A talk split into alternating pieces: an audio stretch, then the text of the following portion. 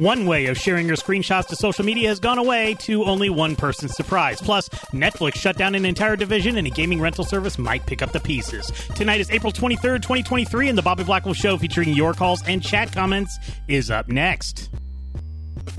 So, so love, you would say, uh, even if... You, blah, blah, blah. Okay, I'll let you go. You talk. Wow, what, what happened to your voice?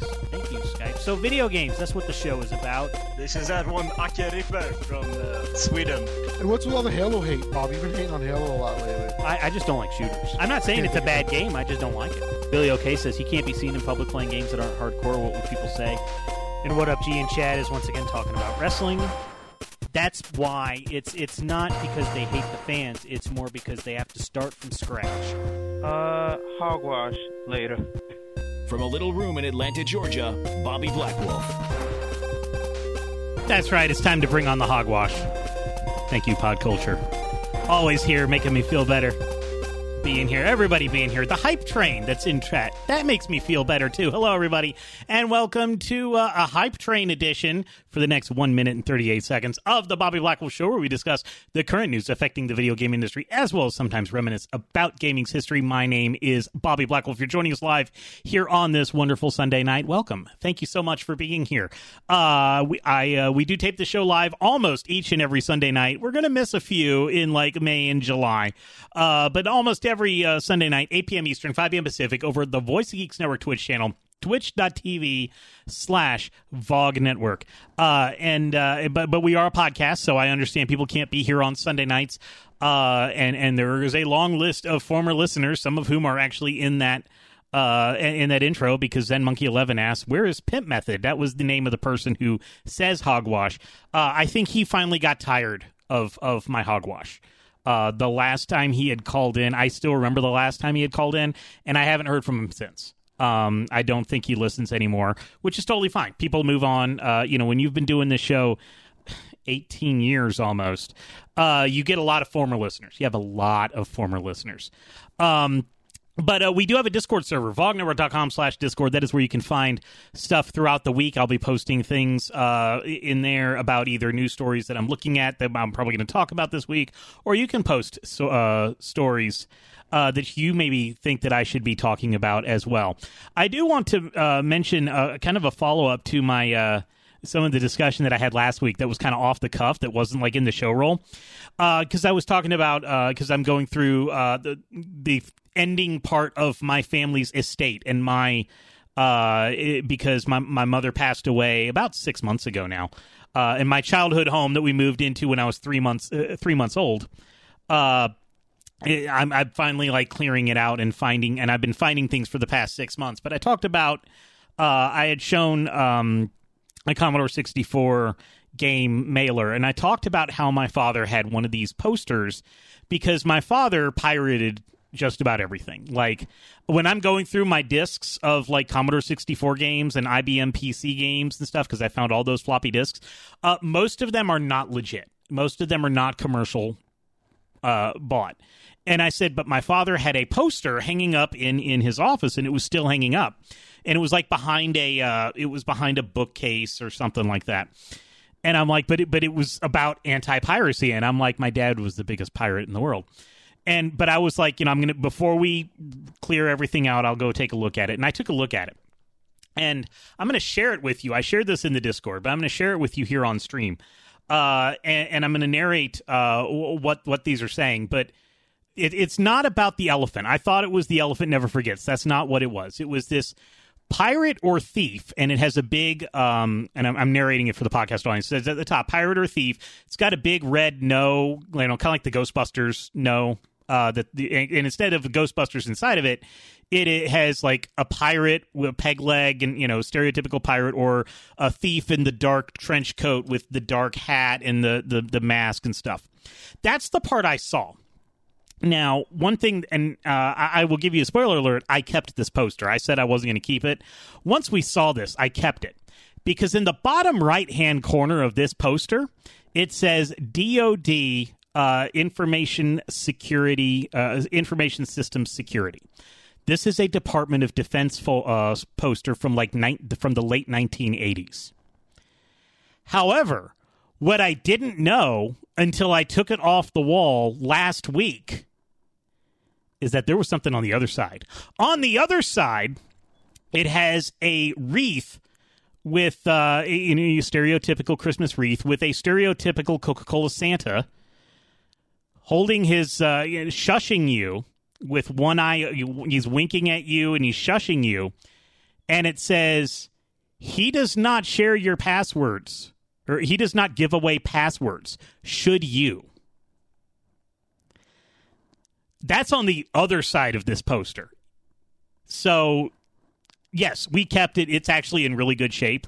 Uh, so we totally kept it. We did not throw it away. It's going to be at least this password one that I'm, that I'm showing here uh, with, with, with Santa. That's going to go up. That's going to be part of our Christmas decorations. We're going to hang that somewhere in the house during Christmas decorations. Uh, um, so... Yeah, we're we're definitely going to do that. But I, I just think it's it was funny about the uh, the the uh, pirate or thief. Respect copyright, it's the law. That's what it says at the bottom. Respect copyright, it's the law. And I'm like, my dad totally did not respect copyright. He did not respect any kind of software copyright except his own, because he wrote software and he really respected that copyright. But anybody else's copyright, no. He didn't. So uh, the, these pictures are actually in our Discord server in the Bobby Blackwell Show text chat channel. I've uploaded them uh, when I saw them. Like, I actually took these pictures at the house.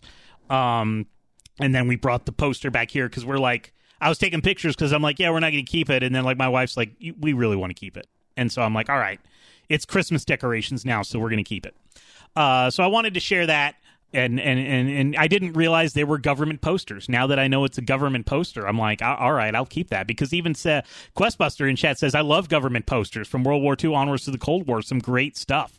Uh, and Fifth Stream says, this is some Fallout stuff right here. I mean, Fallout, like, it's based on real stuff. Like, not the nuclear desolation and, and, and mutants and everything, but like how the government and, and the Department of Defense and all that stuff and all the propaganda, like that, that's all based on real stuff.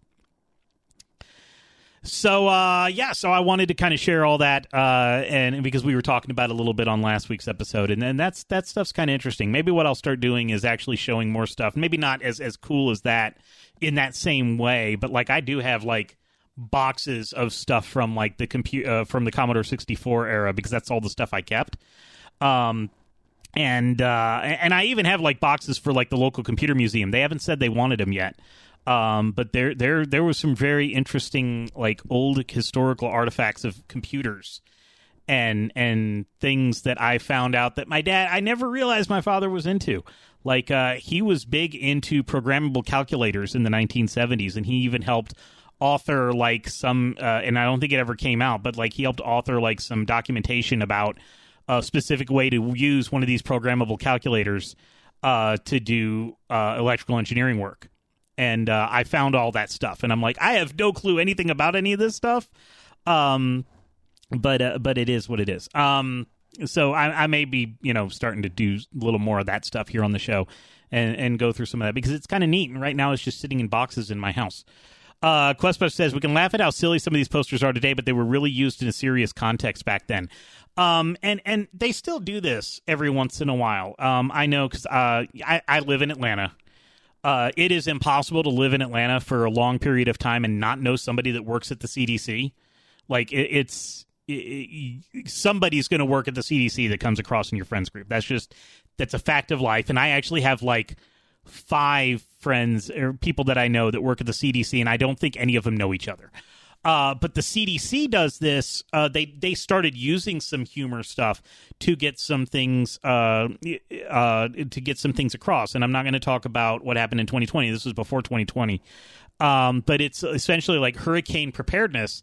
They actually used the zombie apocalypse because The Walking Dead was huge at the time. So they did a whole uh, thing about how to be prepared for the zombie apocalypse, because that gets your attention.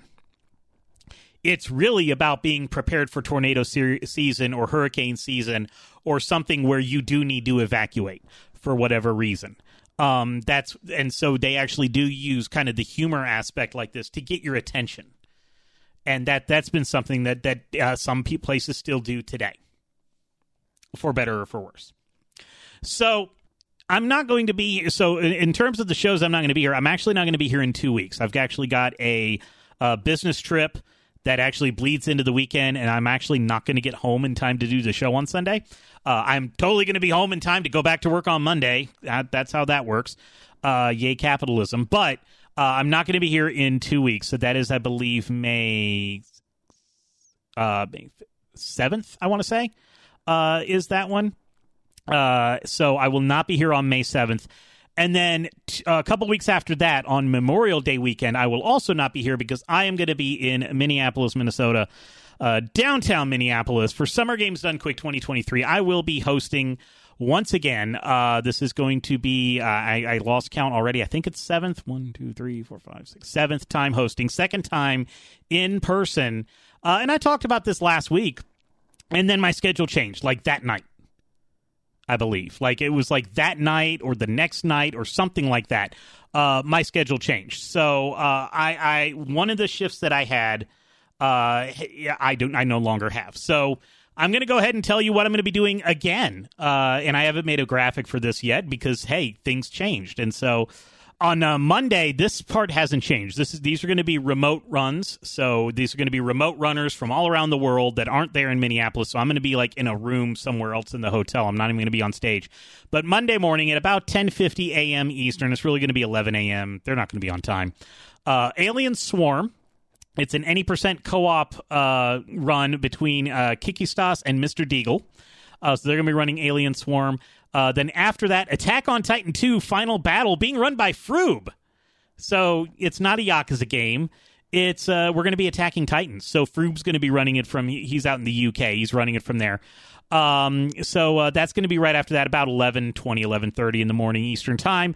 And then after that, uh, at twelve thirty in the afternoon Eastern time, Crisis Core Final Fantasy seven Reunion. It's an any percent race between Desa three five seven nine and Big Sid. So that's what I'm going to be doing on Monday uh, morning going into the afternoon here on the East Coast. The next one that I was going to have was Thursday night. It was uh, like Amnesia and Shantae. I don't have that shift anymore. Um, what wound up happening is that uh, there was another host who uh, was scheduled to host for the game he was going to be on the couch for. So they asked if I would swap with him because he does horror games a lot. And so he would be perfect for Amnesia. It's actually a friend of the show and Eternal Enigma, who I've done stuff. He's also uh, a, a Georgia person. We actually did Southern Fried Gaming Expo uh, before. Uh, so I am now going to be on stage uh, on Tuesday night, starting at eleven oh eight, eleven o'clock, eleven thirty p.m. Eastern. So this is actually going to be primetime, dinner time on Tuesday night on the West Coast. And this is going to be the meme run of, of this is going to be the run that everybody's going to be talking about, because this is the meme. This is the hilarious run. Uh, it's called Silent Hill Downpour, and it's being run by Schmumbler, and it's all bosses, new game plus. And you're going to sit there and you're going to go, Bobby, there's, there's no such game as Silent Hill Downpour. There's Silent Hill Homecoming, and there's Silent Hill Downpour, but obviously you are you're messing it up. It, it's Silent Hill Homepour. That doesn't actually exist. So here's the joke. It's a real speed run. Silent Hill Downpour has unskippable cutscenes. So what they do in two and a half hours is that they play Silent Hill Downpour until there's an unskippable cutscene, and then switch over to play Silent Hill Homecoming. So they're playing both games at the same time.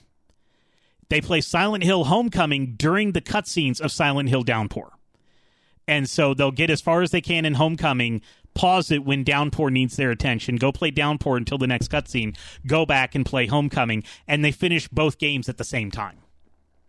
This is, uh, it's going to be funny. It's going to be great because uh, uh, an Eternal Enigma is going to be on the couch, so it's you, you already know it's going to be great there. Uh, but uh, but this is going to be a real fun one. And then I'm actually, even though that's like almost a, a two and a half hour game, I'm going to be on for another hour after this. Uh, Signalis by Drucifer Plays, uh, playing on any percent casual difficulty, getting the memory ending. I will be uh, admit I haven't actually looked up anything about this game yet, so I can't tell you about it. But next week I will make sure to read something about it next week. because I will know about it by the time I'm on stage, but I haven't done uh, I haven't done that yet. And Questbuster says, I still want to pick up uh, Signalis, so we're gonna. Oh, I'm gonna learn about it uh, with everybody else. Um, and he says it's a great horror game too. So I'm, I went from one horror block to another horror block, uh, or I think I went to the actual horror block instead of like they put Amnesia uh, on another night just to kind of have a horror game in a different block. So uh, that is what I am going to be doing. Uh, I'm going to be on from like eleven p.m. Eastern until like three a.m. or something like that. It's great. I mean, more. Yeah, I can do it. Uh, so that is what I'm going to be doing at Summer Games Done Quick twenty twenty-three. I will be once again done on Wednesday, uh, halfway through, so I can enjoy uh, the the rest of the, the basically the week long convention essentially. Um, and uh, I did see the arcade list, and uh, yes, I will be taking my camcorder and I will be recording this. But uh, the company that they have bringing out the arcades this time around, uh, which is a company I I hadn't uh, heard of. It's not the same one that does the Atlanta ones. It used to be um it used to be Tokyo Attack, which did a bunch of arcade like MagFest and Dragon Con and MomoCon, and Tokyo Attack didn't survive the pandemic. Uh we got Save Point is what we now use in Atlanta. They're also out of Maryland, but this is a different company. And I saw the arcade list, and uh I'm kind of glad I'm going to be there for a whole week and only working on Monday and and Tuesday, and I will um I will show you all of that stuff there, because uh, there's some stuff I'm really looking forward to playing. Uh, and it's going to be there all week. And I'm going to be there all week. And there's only like a couple thousand people that are there. It's not like the tens of thousands that are usually at conventions at all hours of the night. Anyway, Summer Games Done Quick twenty twenty-three. Uh, it starts on um, the Saturday before, or the Sunday before Memorial Day. So the day before Memorial Day runs for seven days. Um, and uh, it's going to be a lot of fun. And uh, I'm looking forward to going and uh, seeing people again and hanging out with people again. Uh, so I do want to mention also that uh, I've got some early impressions of something that finally came out that I've run, wanted to play. And I was like, I'm going to wait for it to come out on console. I'm going to wait for it to come out on console. And it finally came out on console. Final Fantasy Pixel Remaster is out now uh, on uh, Switch and PlayStation four. I got it for the Switch. Um I am kind of disappointed, disappointed and not disappointed. I'm kind of disappointed it comes. It still comes in as like multiple different software titles. So like it, I bought the bundle, and it's like, all right, here's six titles now that are all on your home screen and pushed everything else back. But, you know, first world problems, whatever. Um, but I finally got it, and uh, I started from the top. I started from the beginning. I haven't loaded any of the others except for Final Fantasy I. And I love finally being able to really experience it this way. I have Final Fantasy on the N E S. I have an N E S Classic. It has Final Fantasy on it. Uh, I've obviously got other ways to play N E S games. Uh, and so it, it's not that I haven't played it before, but the quality of life updates that they did uh, really make this game something that I can finally experience uh, on my terms. Because I would get frustrated probably because uh, I've gotten farther in the game than I ever have before, and there's places where I would get so frustrated having to backtrack, and there's uh, th- essentially they added uh, the ability to they added more items to like refresh like your your magic and everything. Uh, instead of just leaving the dungeon, you can actually refresh inside the dungeon. But they've also got uh, experience boost and guild boost, which a lot of people are like, you don't need to do that. You know, it's easy enough. And uh, I don't care. I set it to four times. I got four X experience, four X I'm uh, Gil. I'm steamrolling everything right now, but I do know that the final boss is really, really tough in Pixel Remaster because they're they rebalanced it uh, for everything. But uh, also being able to turn off encounters. That's been uh, that's been great. So for for those times I do have to backtrack. Uh, so turning off encounters, having the added experience in guilds, so I don't have to grind as much, and then uh, it, but it keeps everything else. Like it keeps the you have no clue what you're supposed to do next. Hope you paid attention because they're not going to tell you again. Um, it still keeps all that, and you can swap which music you want. I actually like the reorchestrated tracks. Uh, they were still overseen by Nobuo Uematsu. Uh, but uh, you can switch and listen to the original eight-bit version all you want. Um, and they even have a C R T filter if you want to, you know, get the little C R T lines and stuff like that. And uh, Dark to See even says, uh, I started Final Fantasy six Pixel Remaster on Steam, but wound up getting stuck, so I just hung it up until I was able to get it on Switch. I'm now past where I was, but enjoying it a lot. Uh, the encounters off thing helped immensely with the puzzle parts. Yeah, that's usually when I would do it. I, the way I'm trying to play it is I'm using the encounters going on when I'm going into someplace, so I can, like, get the bestiary up, and, you know, so because there is a bestiary you can actually look at, and it'll even tell you their weaknesses and stuff. Um, and, you know, going in, but if I have to backtrack, or if I'm like, okay, I just want to explore this and I'm tired of getting poisoned and having to use antidotes, I'll turn encounters off, run around, open chests that have monsters in them, so you still fight monsters. Uh, and then we'll turn it back on. Um, but you can set the, uh, the experience in the guild to be zero point five. So you can actually make it harder. And people are like, oh, the pixel remasters are too easy. Well, then set that. You can even set it to zero, I think. Um, but I know you can set it to zero point five. So you can get half the amount of experience and half the amount of gil. And if you really want a difficult experience, you can get that there. Um, so uh, I I am very happy with it. Uh, and, you know, playing uh, through Final Fantasy I, I think I'm halfway through. Um, it's it's still a very quick game, um, you know, so it's it's probably like the, the quickest Final Fantasy, but uh, I'm about halfway through because uh, I am kind of taking my time about it, and I also don't, don't remember it. I don't have the muscle memory that a lot of people do, um, but uh, I, I am I I do really like it. You can buy them piecemeal. I paid the seventy-five bucks for the bundle on Switch, and uh, I, uh, I I'm I'm very glad that I waited. Because being able to play it on the Switch, on the go, because I don't have a Steam Deck yet, um, this has been the way to go. And, and the things that they added, I believe, like a lot of that stuff I'm talking about, they added with the console releases. And I think uh, that maybe they might have patched the Steam version and the mobile version to have these updates, because they also changed the font. There's now a monospace pixel font available. And so, yes, I turned that on immediately. Dark Tatsia says, I might try to get the physical, but my next big game is Zelda, so we'll see. Um, I I do know, like, the physical that they made for the U S uh, specifically, I believe is, like, that's long gone. Uh, you'd have to go on eBay for that. I believe there's still an import version you can get on PlayAsia, and, and the Switch is region-free, so you can still get that. Uh, but I decided, I'm like, okay, whatever. I'm not, I, I'm, I don't need it on, on physical. As much as I like my physical cartridges, Uh, I don't need it on physical. I have Octopath Traveler two on physical. I am really enjoying that. I haven't talked about that on the show. I'm like forty hours in on that one. Uh, and I'm I'm getting, I think I've finished all of Chapter two of all eight characters, and I think I'm now on Chapter three. Um, and I actually am really enjoying Octopath Traveler two. The things that sucked about Octopath Traveler one, they didn't do. They didn't repeat in two. And the stuff that was great about Octopath Traveler one, they did in Octopath Traveler two. So I'm really enjoying Octopath Traveler two. But the Pixel Remasters came out and said, squirrel! And that's where I was. Let's talk about uh, some of the stuff that's going on in the news uh, recently. These things uh, I wanted to mention. I knew that one of these things was going to happen. I'm kind of surprised it's only happened to one company.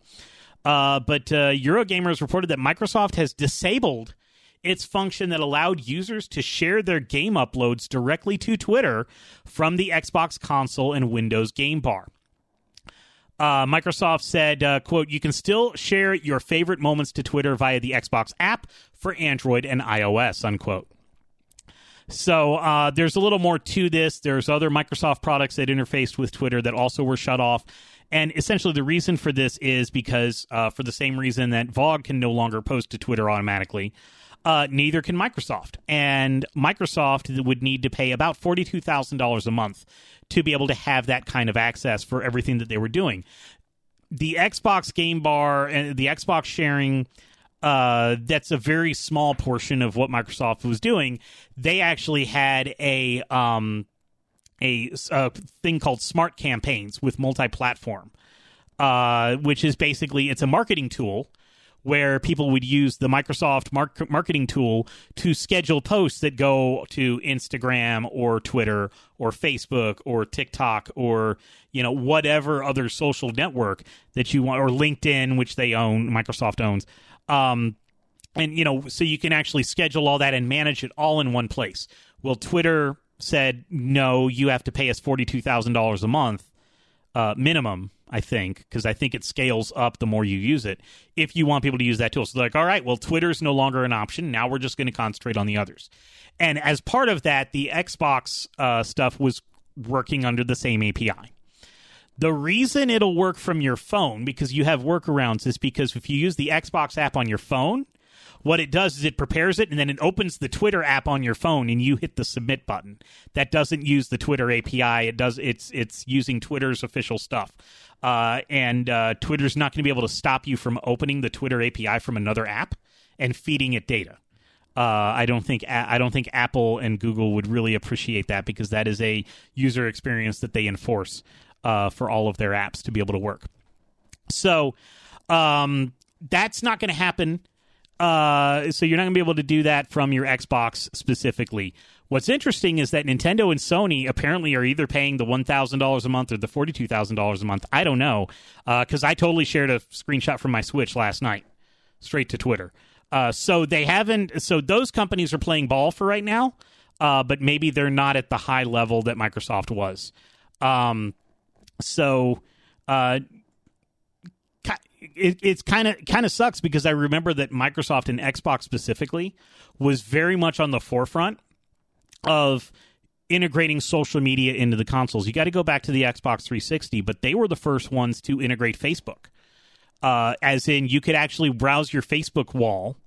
We called it the wall at the time. Your Facebook wall on your Xbox three sixty. It was part of the new Xbox experience when they got away from the blades and went to the next uh, the next. version, which was what, two thousand eight, two thousand nine, and you could actually like bring in your Facebook profile picture, uh, your Facebook friends. They could, you know, and everything was integrated with that. And also, same with Twitter, you could browse Twitter from your Xbox three sixty. It did not look like Twitter; it looked like the Xbox interface with the panels. But Microsoft was at the forefront of a lot of that stuff, and it's kind of interesting to see that Microsoft was the first one that that walked away Uh, from that arrangement, and uh, it looks like there's no love lost there. Uh, the person who runs Twitter right now uh, is thinking about getting lawyers involved and suing Microsoft, so um, because he says that they were uh, illegally doing things that used to be okay with under the, but then when he took over, it, they weren't, and so he's going to retroactively sue. Anyway. Uh, uh, Dark Tatsia says, we both use that feature quite a lot. I love posting my latest MechWarrior five mechs and other assorted uh, clips, but I may have to find the phone app. Yeah, uh, yeah. Well, there's yeah, there's the phone app. There's, you know, sharing. You can share to other places. I think you can. I think Facebook you can still share to. You just can't share to Twitter anymore from the Xbox, but you can on Nintendo. And I believe somebody said you still can on the PlayStation five. So Sony and Nintendo are still playing ball. They're still paying, which I believe they were all paying before. Um, it was not a free service for those companies that do that com- kind of data. It's just the price jumped heavily in uh, in the past month or two, because um, like our stuff was free, and now it would be a hundred bucks a month if they even let us. So our, what we do is went from free to a hundred bucks, and so I'm pretty sure that the price jumped for everybody else, and Microsoft's the ones that are like, we're not going to pay it. And then um, the last story I wanted to talk about here uh, is is kind of tangentially about games. It's about a service I still use, and it's a service that uh, I use a different service that I used for quite a while and didn't turn off until about oh about a year ago. And I'm talking about a company that takes a a circular disc that has data on it, puts it in an envelope, sends it through the mail, and it arrives at your house. And then you consume that disc somehow, and then you put it back in an envelope, and you send it, you put it outside your house, and they take it away and send it back, and then you get something else. Fitzream says, what? Sounds like science fiction. Netflix pioneered this uh, back in the late nineties. As a D V D rental service. As D V Ds started taking over from V H S, they realized we could send D V Ds in the mail.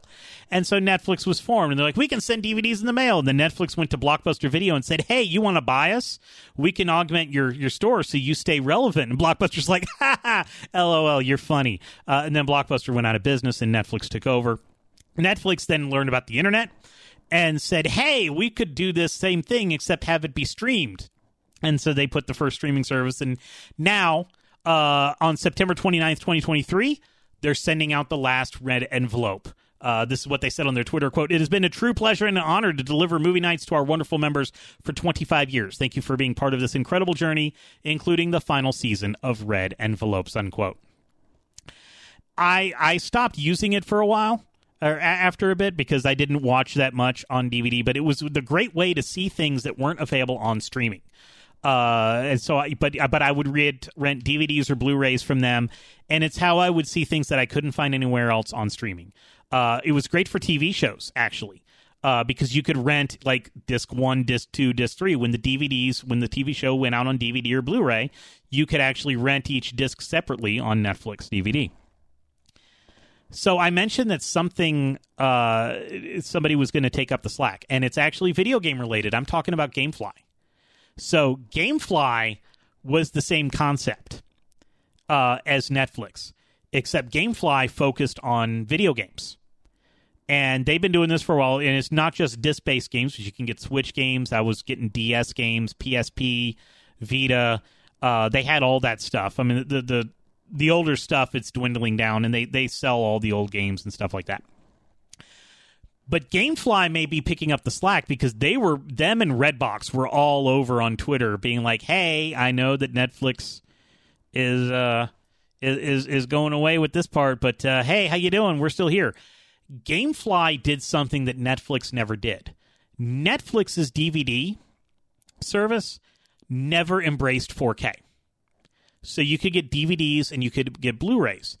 The other problem with Netflix had is that Netflix was beholden, in order to get some of these studios to play ball on their streaming service, because it was the same company, they had to also agree not to rent out their uh, their collection on D V D.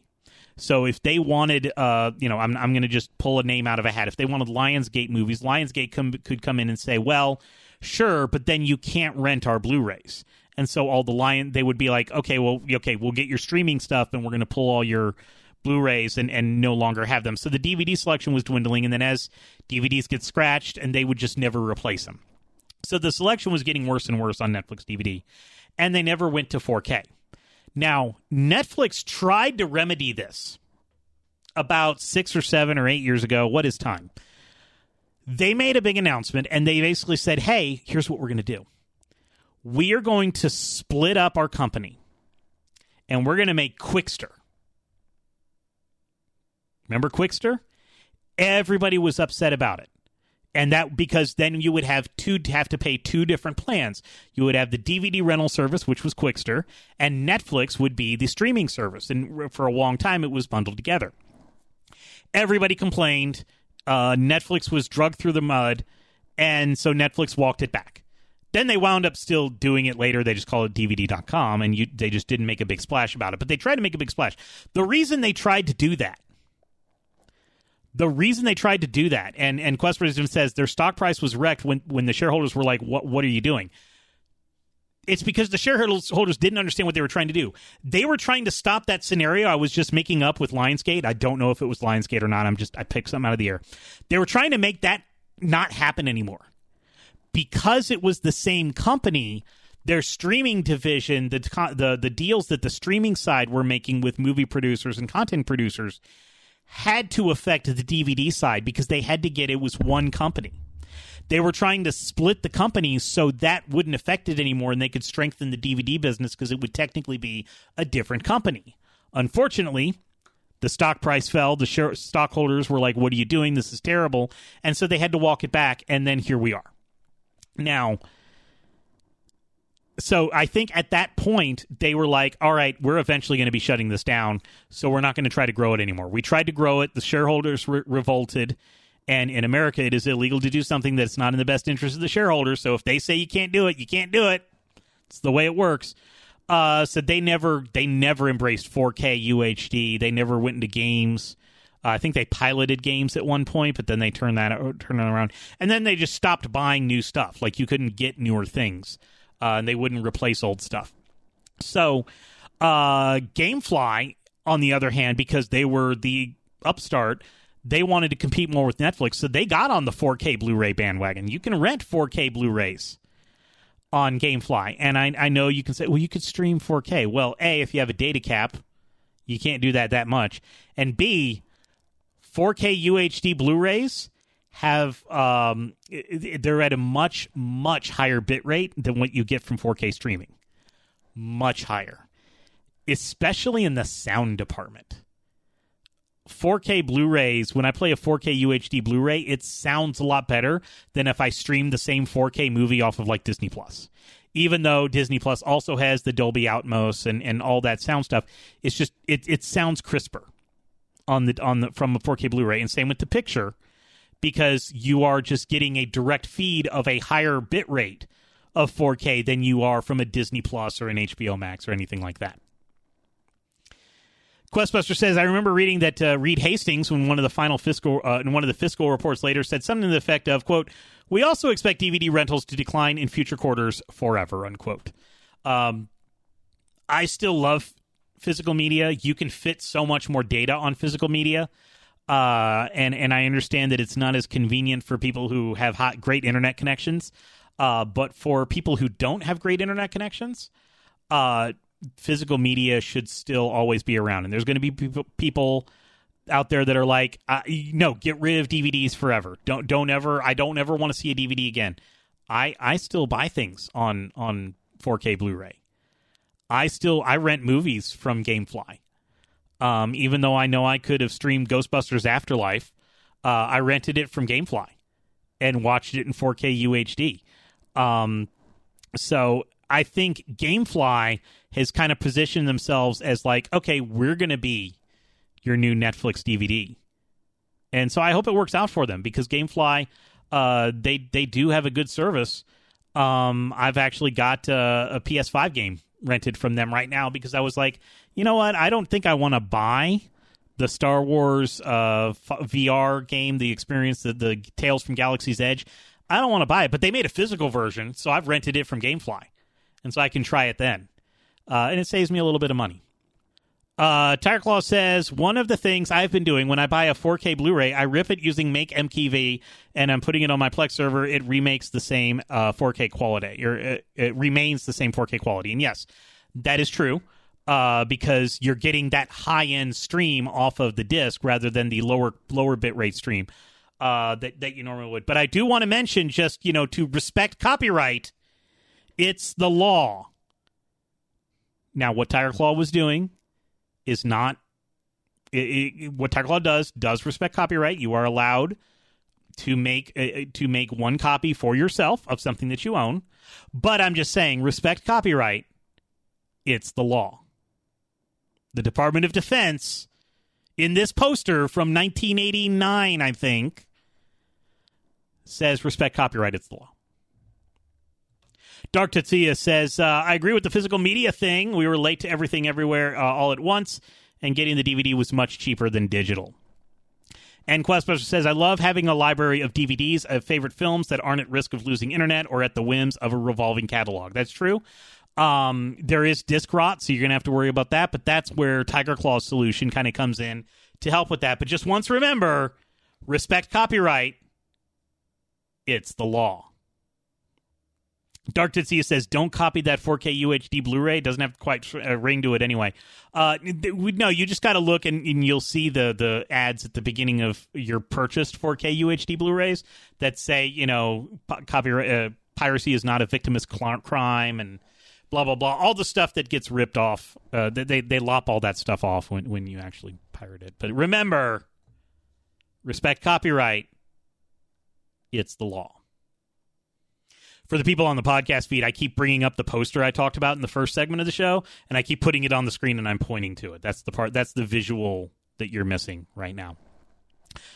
So uh, we're going to take a very quick music break, and then we will come back, and uh, and we'll talk about... You can call in. Uh, if you want to call in, go into our uh, vognetwork.com slash Discord. Go into our Discord server. Join the Green Room Voice Chat channel, and uh, we can talk about anything maybe I didn't talk about here on uh, in the video game industry. You're participating with the Bobby Blackwell Show and the Voice Geeks Network at twitch.tv slash Vogue Network.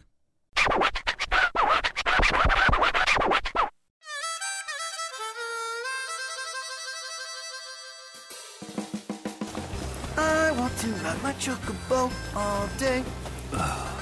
Can't get it out of my head. Hey, this is Robbie Damon, the voice of all your favorite anime and video games, and you are participating with the Bobby Blackwolf Show. Have fun, baby!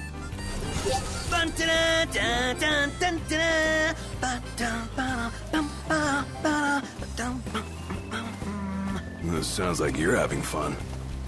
Of course I'm having fun. I'm here on Twitch on Sunday night. It's fun talking to y'all. If you want to leave a bumper, uh, that that bumper was actually from twenty nineteen, back when back when it was easier to do those. All you got to do is uh, send me either a, a video of you or uh, an M P three of just your voice. Uh, it, coming back to the Bobby Blackwell Show, I will choose what D M C A violation to put behind it. Uh, and uh, get get in t- contact with me. You can either email me, bumpers at bobby blackwolf dot com, or uh, you can contact me on our Discord server, vognetwork dot com slash Discord. Um, and uh, Sean three two two says, speaking of physical media, my Mario remix from Mustin came in yesterday. Thanks again for a great interview. Thank you. You're, yeah, thank you so much for buying it. Uh, those came out, the Mario mixtape from Mustin. Uh, we came out a couple of weeks ago. We had him on the show two weeks ago, and uh, that was a really fun interview. Uh, so go check it out. It's on the podcast feed, and I'm going to be uploading it hopefully to YouTube at some time pretty soon. Um, and uh, so you can you can listen to that. And uh, here's some of that, and also watch the uh, the the you can watch the visualizer and see if the C D is something you want to get. It is still available on Bandcamp, or at least the the digital version as well, uh, which also has the extra track uh, that is done everywhere else uh, for licensing reasons. But also the the main part is also on Apple Music, Spotify, things like that. Uh, so be yes, absolutely uh, check that out if you are into. Uh, that kind of stuff. Mustin has also done a lot of stuff on Overclock Remix. So uh, a lot of the times we play music from Overclock Remix from uh, before the show and then during that midpoint break that you don't hear on the podcast. Um, Mustin contributes to a lot of those through different things that he, different organizations he's been with, uh, like the Bad Dudes and One Up Studios and things like that. Now, talking about some of the D V D stuff, Pele on Amea says, five years ago, British police nobody, noticed nobody was stealing D V Ds during burglaries anymore. That That's usually a, a good telltale sign of how much something's worth nowadays. Um, I actually have a whole bunch from the estate, and you know, I'm going to be seeing what I can what I can get for them, because my parents bought a lot of uh, D V Ds and Blu-rays and stuff. So I've got a nice, nice little collection of that, and of C Ds, and of cassettes. I've got a box, banker's box full of cassettes, like... purchase cassettes, not like blank cassettes that somebody put a mixtape on. I'm like, I'm actually talking about like purchase cassettes. So if I can get like a penny for each one of them, I'm doing pretty well for myself. So I'm looking in the green room. I don't see anybody in the green room voice chat channel. Uh, but uh, so that's uh, completely understand. We don't normally get to take calls. I don't I don't talk, stop talking early enough uh, to be able to take calls. So uh, what we can go ahead and do is talk about what's coming up next. Here on the Voice Geeks Network at twitch.tv slash Vogue Network is Orange Lounge Radio. It's three people out in Sacramento, California. They talk about games for much, much longer than I do. Uh, and we like to check in with them and see what's going on uh, over there. So, Sacramento, are you there? I am here, Bobby. How are you? I, I am doing well. So, um, so yeah, uh, are, are you... So, actually, I want to ask about... So, you've played the Pixel remasters when they came out on Steam. Do you know? I played four. Yeah, I only played, played one of four. Them. Was the only one I was willing to double dip on. yeah. Um. Did have did did you wind up checking? I mean, I, I'm asking you on the spot, so the answer is going to be no. So I'm going to ask it anyway.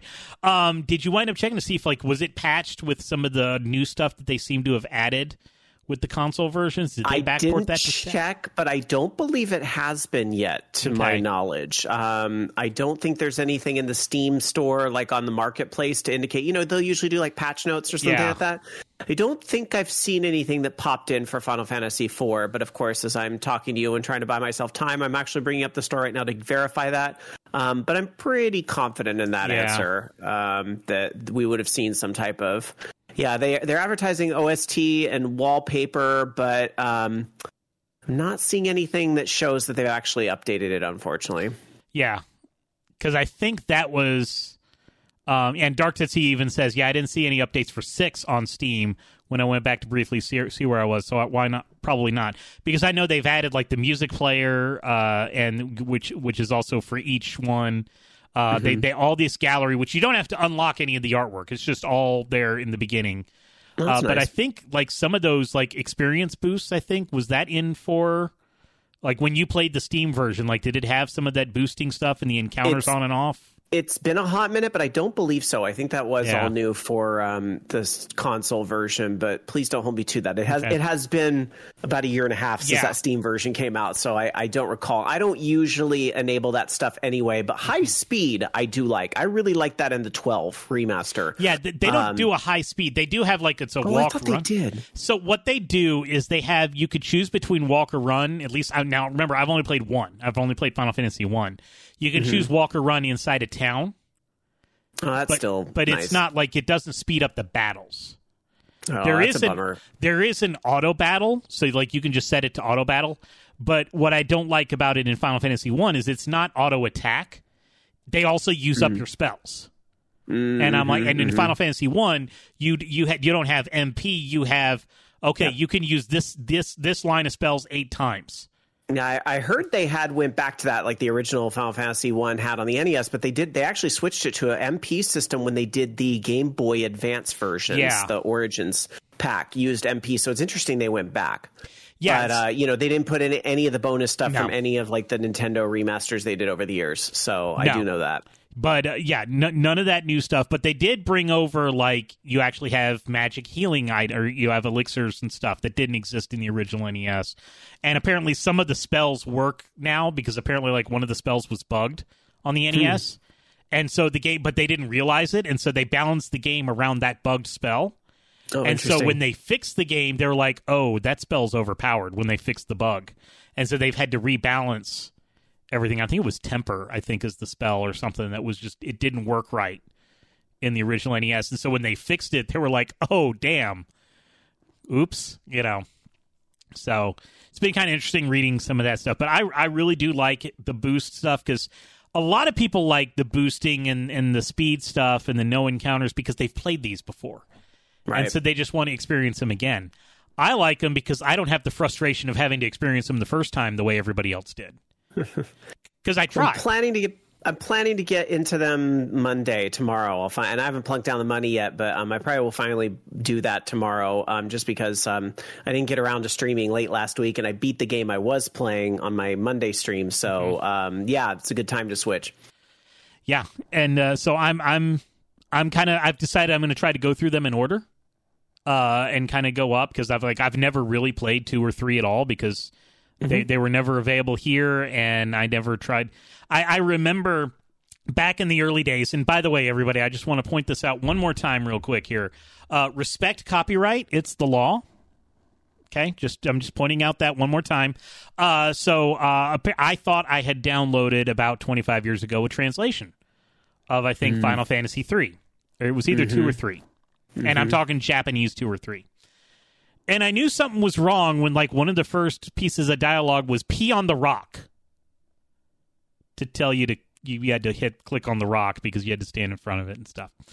So that was I I, got, I wound up getting a joke translation of, of one of those games, and I, that's I just like all right I don't trust anybody anymore, so I didn't get yeah. anything else. It's nice to have like an official two D version yeah. of Final Fantasy three, and even just having the retranslations because you know Final Fantasy uh, four and six, you know, to try to keep the uh, Japanese numbering consistent, um, yeah. were really famously bad translations here in yes. the U S, and most of us don't really. I mean, we know it now. We didn't realize it then because we were kids, you know, so we didn't realize these mm-hmm. stories were actually a lot more mature than, you know, what yeah. they kind of like. A, I think a very good example of that. And there's probably plenty of examples, but I know one that I can think of is in Final Fantasy six. There's a scene. And sorry, I'm going to spoil a very old game, but there's yeah. a scene where Celeste essentially is trying to unalive by fleeing herself off a cliff. But in the original translation, they don't. They don't. They, they make it sound like sometimes they'll go here and they'll jump from really high up type of thing. Like it really like sanitizes what the meaning is behind yeah. it. Whereas, you know, now in the Pixel remasters, they've been able to, you know, it, it is a darker story and what happens there because um, a, a major character passes away right in front of her and she loses a lot of hope. And it's a, it's a very dark thing.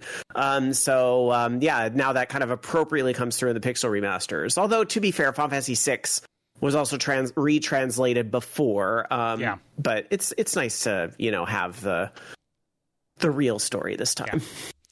Yeah, but I, I, I am I am actually proud of myself for waiting until the Switch version. I'm very happy with it. And that way, uh, now when I'm going on all these business trips and all these flights next month where I'm not going to be able to come be on the show, I can still play them. Uh, mm-hmm. And, and you know, because I, I don't have a Steam Deck yet. Because obviously, like, these work great on the Steam Deck. I just don't have a Steam Deck yet. So, mm. um, and and I don't know if I want to take a Switch and a Steam Deck on a plane. Like, I think that's a little overkill. Um, so I'm going to stick with the Switch for right now. And I'm going to get the PlayStation version because LOL trophies. And I don't, I don't game on the go like ever, only when I'm like flying. So, and you get six platinum trophies from these. Yeah. Here's hoping. I mean, you have to, I was kind of looking at what you have to do. You have to be very thorough in those games, but, um, you can get a fair amount of trophies just playing through them. Yeah. Yeah. So, uh, I, I actually like that there's no trophies because I'm always worried. Here's the thing I worry about with achievements and trophies. And this is a me problem. This is solely a me problem. It's because I'm afraid that people are going to look at my trophy list and be like, oh, he didn't do that.